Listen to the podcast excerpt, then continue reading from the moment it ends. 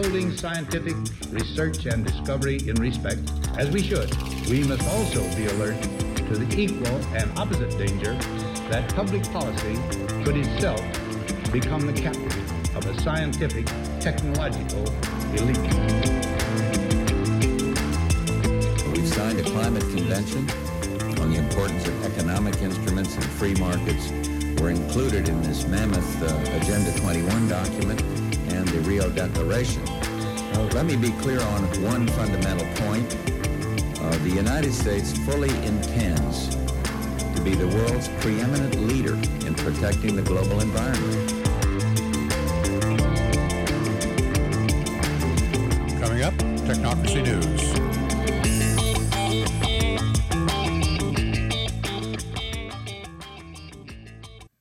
Welcome to Technocracy News and Trends. Patrick Wood here, editor in chief. And today we're going to take a look at the mind of a technocrat again. Those of you who have followed Technocracy News for very long, or my podcast, or my other interviews that I've done around the country, around the world, know that I spend a lot of time thinking about the mind of a technocrat. I don't want to be a technocrat, but I do want to understand how they think, what makes them tick, why do they do the things that they do, and if possible, to try and figure out what things they are likely to do in the future as they continue to influence public policy and government, etc.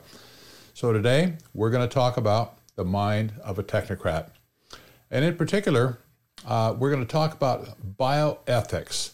This is something that is sort of in the news these days.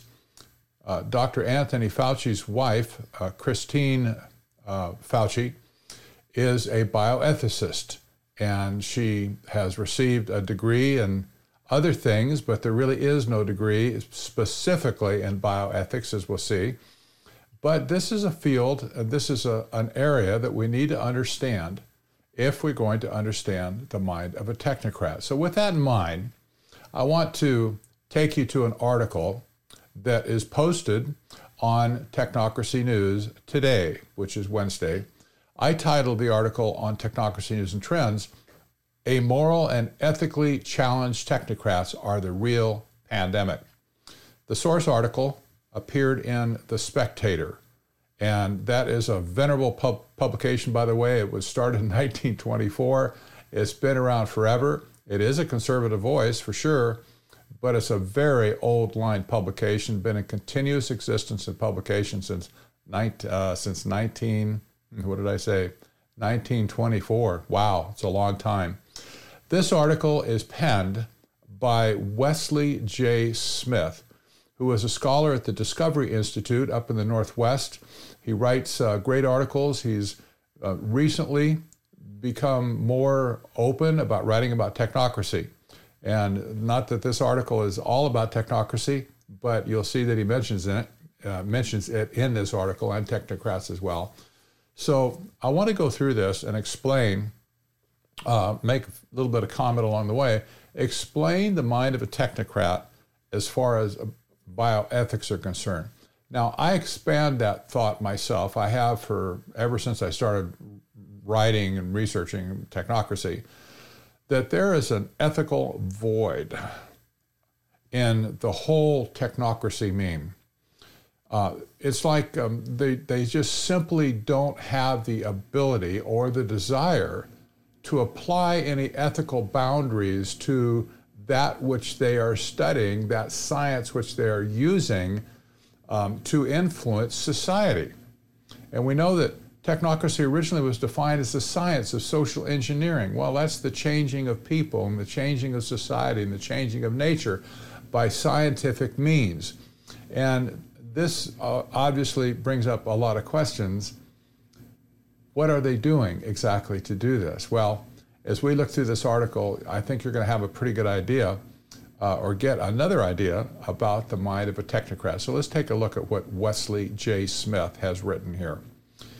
He says the increasing outsourcing of healthcare policy to medical bureaucrats during the COVID 19 crisis illustrates the dangerous temptation to remove control over policy from democratic deliberation in favor of a technocracy, i.e., rule by experts. In healthcare, such a system would be particularly perilous since the experts placed in charge of policy would be bioethicists whose predominant views disparage the sanctity of human life. Now, here he uh, hits on the first point that's, that's really key here uh, disparage the sanctity of human life. The original writings of technocracy back in 1934 underscored this very point. It's never changed since. There is no sanctity of human life in the mind of a technocrat. That's because they believe that human life is just no different than any other animal life on earth just a bag of atoms, a collection of molecules that happen to be able to think, that happen to be able to do stuff. But they, the scientists and the engineers of that day, believed that they were somehow better than anybody else and that they were like at the top of the pecking order, the top of the food chain, however you'd express it. But they had some divine right almost. Well, they didn't believe in God, but they had a, a some type of a, a divine right or calling to be over everybody else and decide what everybody else should do. Wesley goes on. How does one become a bioethicist? While many universities offer degrees in bioethics, there are no precise qualifications. Indeed, practitioners are not professionally licensed, as are attorneys or physicians, and for that matter, barbers.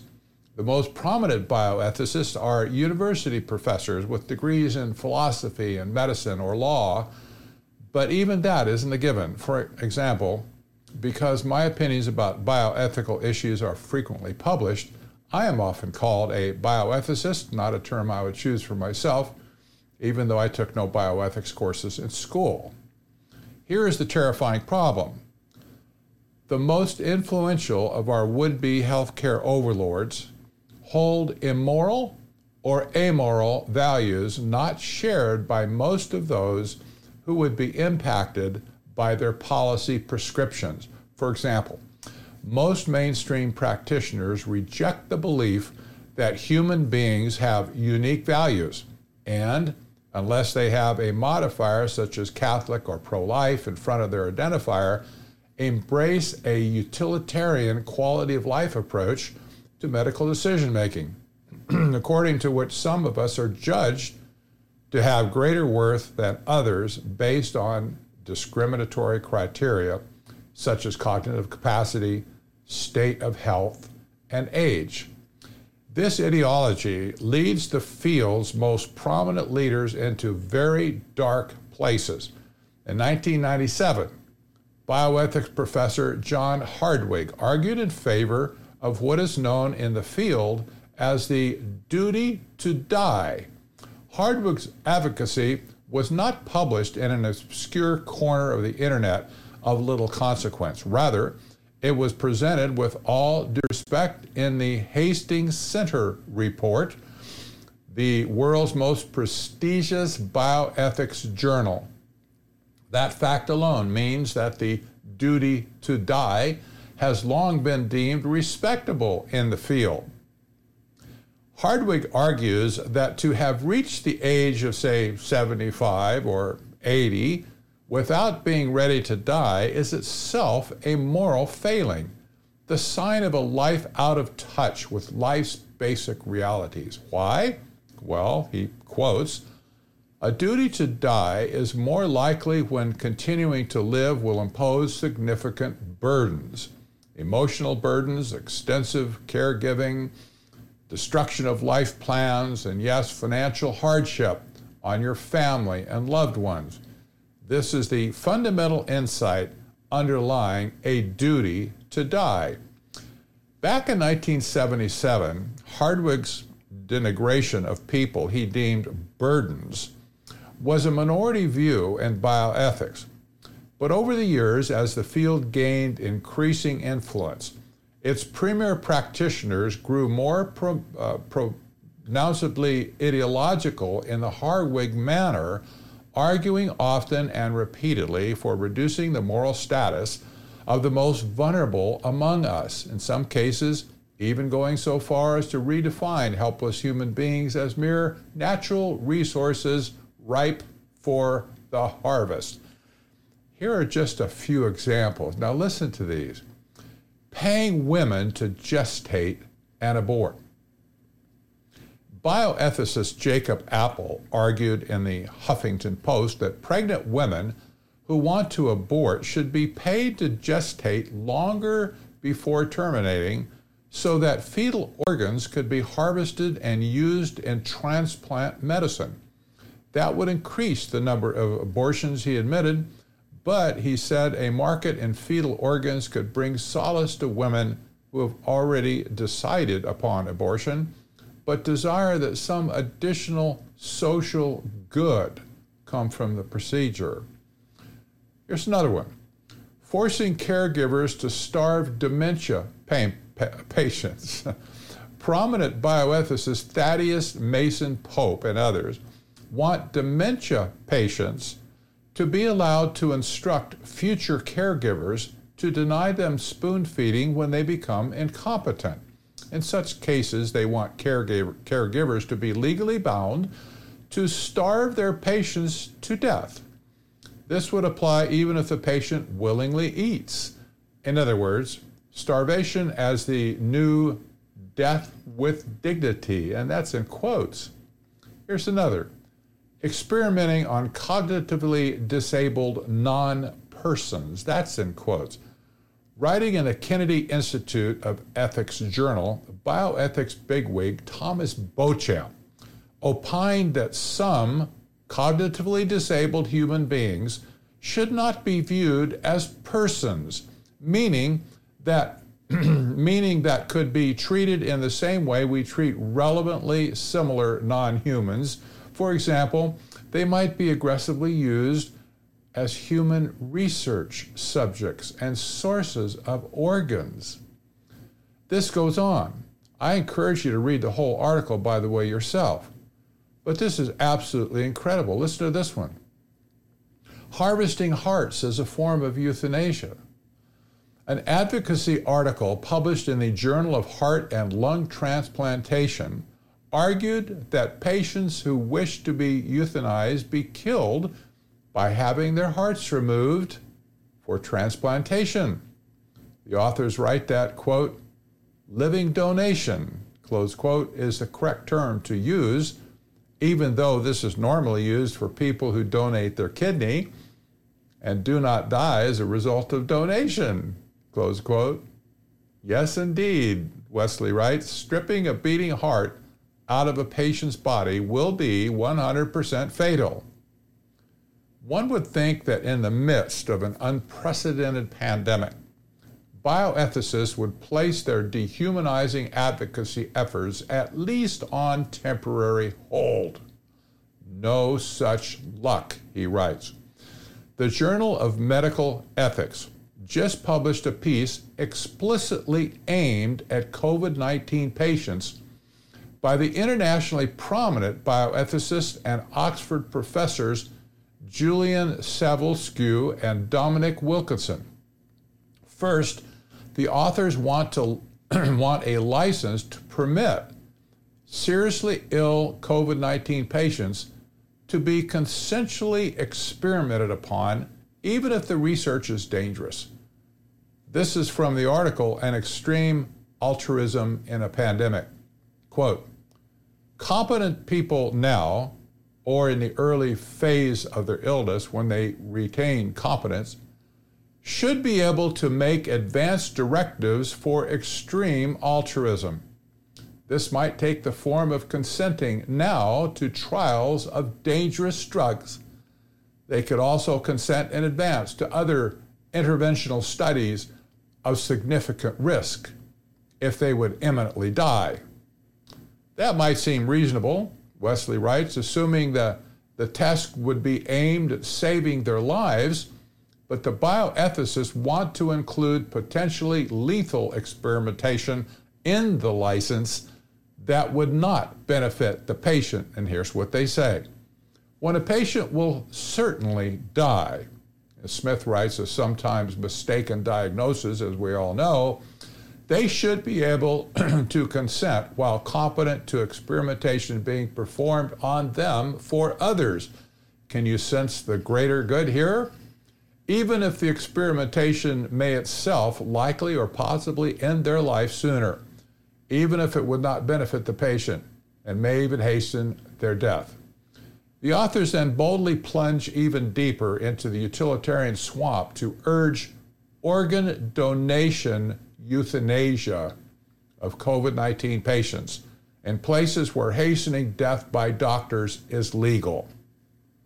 The article states organ donation euthanasia could possibly apply to some cases of COVID 19 where life prolonging medical treatment is either withdrawn or withheld.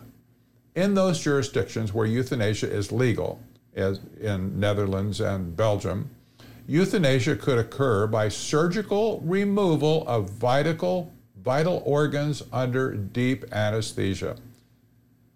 They also want to allow experimentation on nursing home patients, even if they are not sick. The article continues some residents in nursing homes and care facilities are competent. Some of these may choose to take on significant risk in the war on COVID 19. They could also be allowed to consent with full disclosure of risks and no pressure to take part in risky research, which would accelerate the discovery of vaccines or treatments. Close quote. To prevent unwanted burdening of medical resources if a patient becomes ill, the authors would restrict the experimentation to patients who had, quote, completed a living will, indicating that they would not wish for invasive medical treatments in the event of becoming seriously unwell, close quote, meaning nursing home patients could be intentionally infected with coronavirus, and then, if they became seriously ill, simply allowed to die.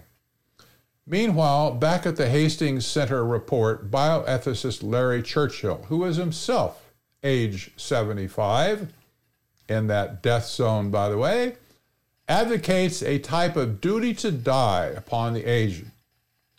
From on being an elder in a pandemic, he states, Does being elderly incur duties others do not have? I believe the answer is yes, and foremost among these is an obligation for parsimonious use of newly scarce and expensive health care resources. Here's Churchill's awful idea. Elderly patients, in other words, those most at risk from the current plague, have the moral duty to go on to the back of the line for receiving life saving medical treatment and, when available, vaccines.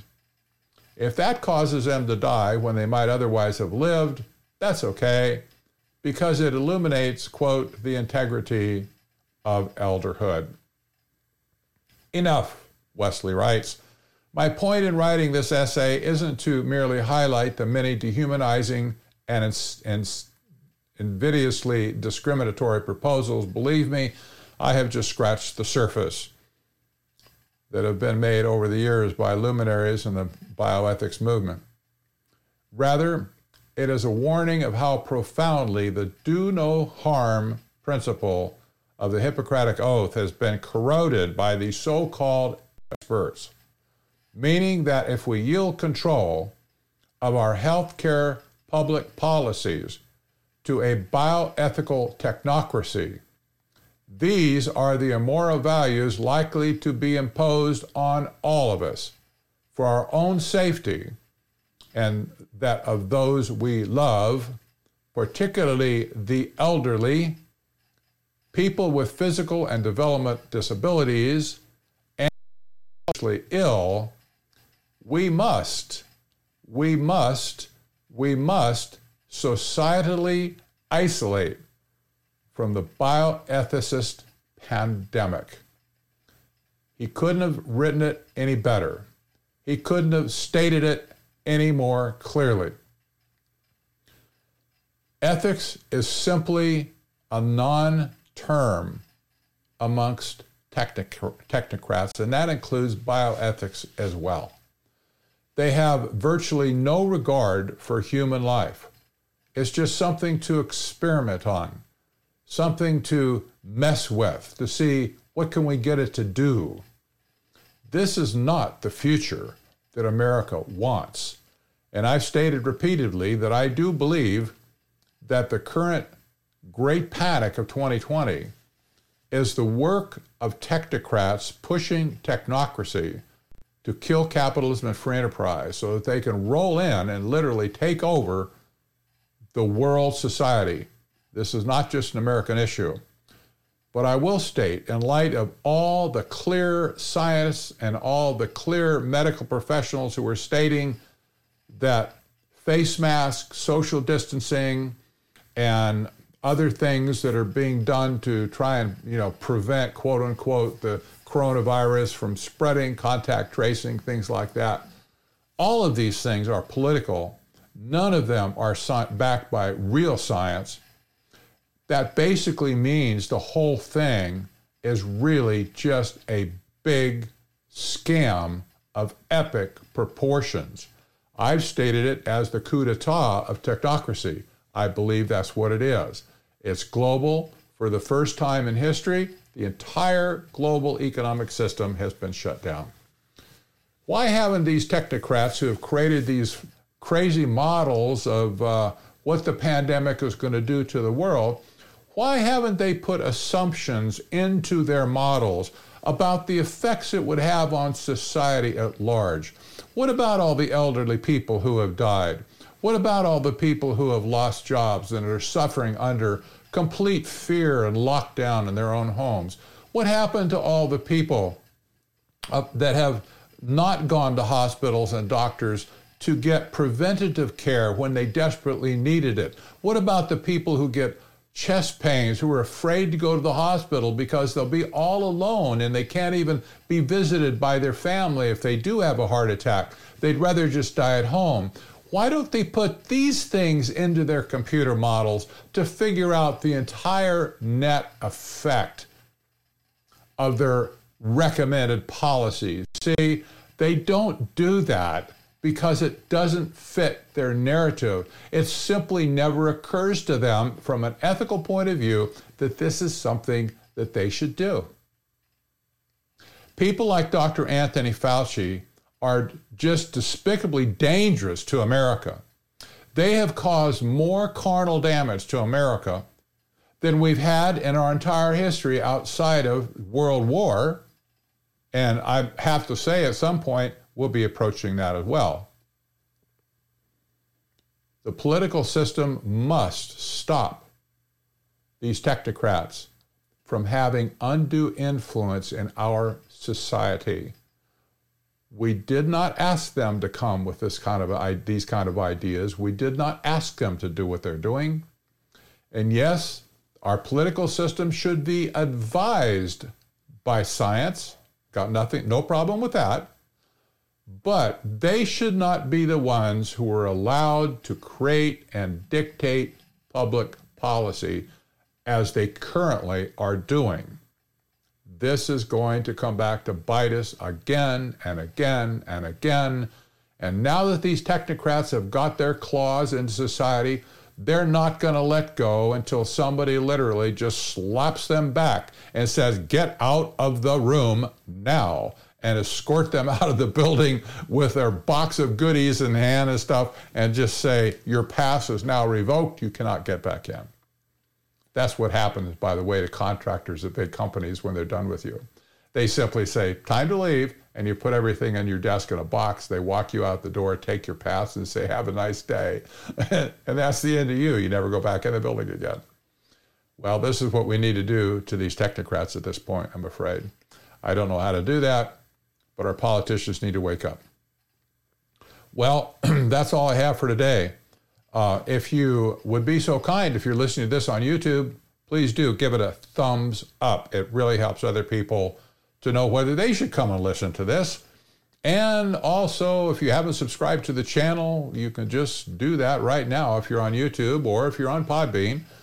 The audio version of this will appear on Podbean, by the way, and eventually will appear on YouTube as well. For those of you who don't like to look at video, but you like to listen to the audio, if you're not on the mailing list at technocracy.news, go there and sign up.